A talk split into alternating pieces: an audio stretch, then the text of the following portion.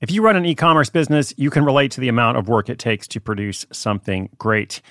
And of course, you want to optimize your workflow and reduce costs. That's why I want to say a big thank you to our partner, ShipStation, and perhaps introduce you to them as well. If you are not familiar with ShipStation, they've been supporting Side Hustle School for years. They have helped so many of our listeners make things much easier, automate their shipping tasks, help them scale their business, and also, this is not a small thing, save thousands on shipping with industry leading carrier discounts. ShipStation is the innovative tool that helps turn your shipping challenges into opportunities for growth. Go to shipstation.com and use code HUSTLE to sign up for your free 60 day trial. 60 days free. ShipStation.com, code HUSTLE. This episode is brought to you by Saks.com.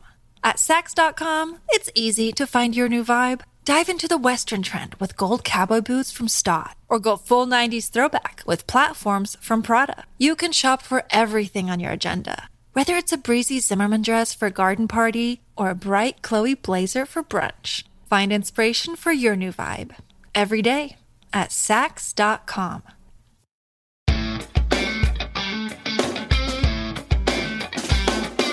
In more than 1,700 episodes, we have never looked at the topic that I'm going to bring you here today, uh, nor did I know what this topic was all about.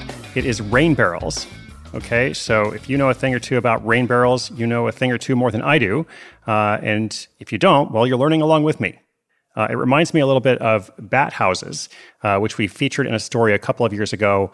Uh, then, completely unrelated, we got another story from a different bat house brand a couple of weeks later. So, basically, you never know what you're going to get here. Uh, bat houses, rain barrels. Today, we're focusing on rain barrels. Let's see if we can help out a listener who's wondering about importing them. I believe she wants to bring them from the Netherlands, but we'll hear her question after this quick message from our sponsor. This episode is brought to you by Saks.com. At Saks.com, it's easy to find your new vibe. Dive into the Western trend with gold cowboy boots from Staud, or go full 90s throwback with platforms from Prada. You can shop for everything on your agenda, whether it's a breezy Zimmermann dress for a garden party or a bright Chloe blazer for brunch. Find inspiration for your new vibe every day at Saks.com.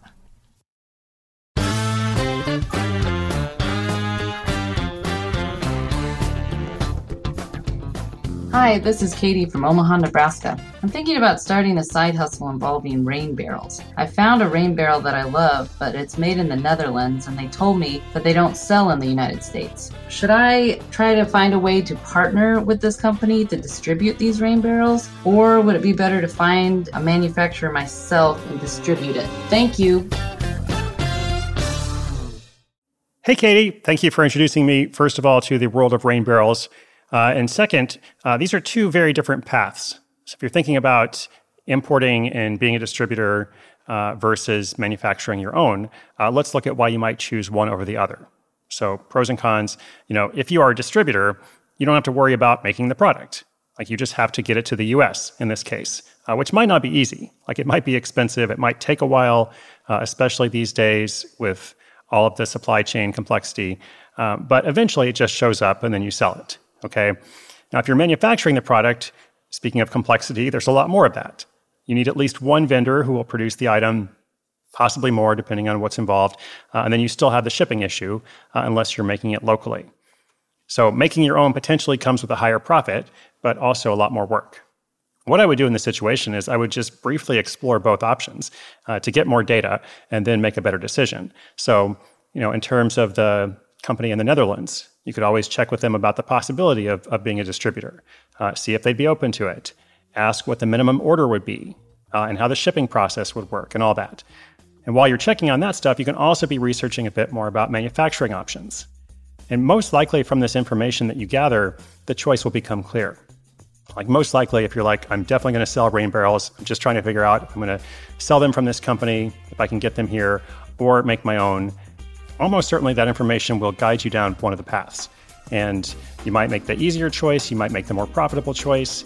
In an ideal world, those would be the same, uh, but you won't know until you do that research. So that's what I would start with ask some questions, get more data, and go from there. Katie, good luck. And listeners, if you have a question, sidehustleschool.com slash questions. Let me know what you're working on, your ideas, what you're trying to figure out, successes, failures, etc. I love to feature these stories to our listeners uh, along with updates as listeners launch their projects. All right, that's it for today. My name is Chris Guillebeau. This is Side Hustle School.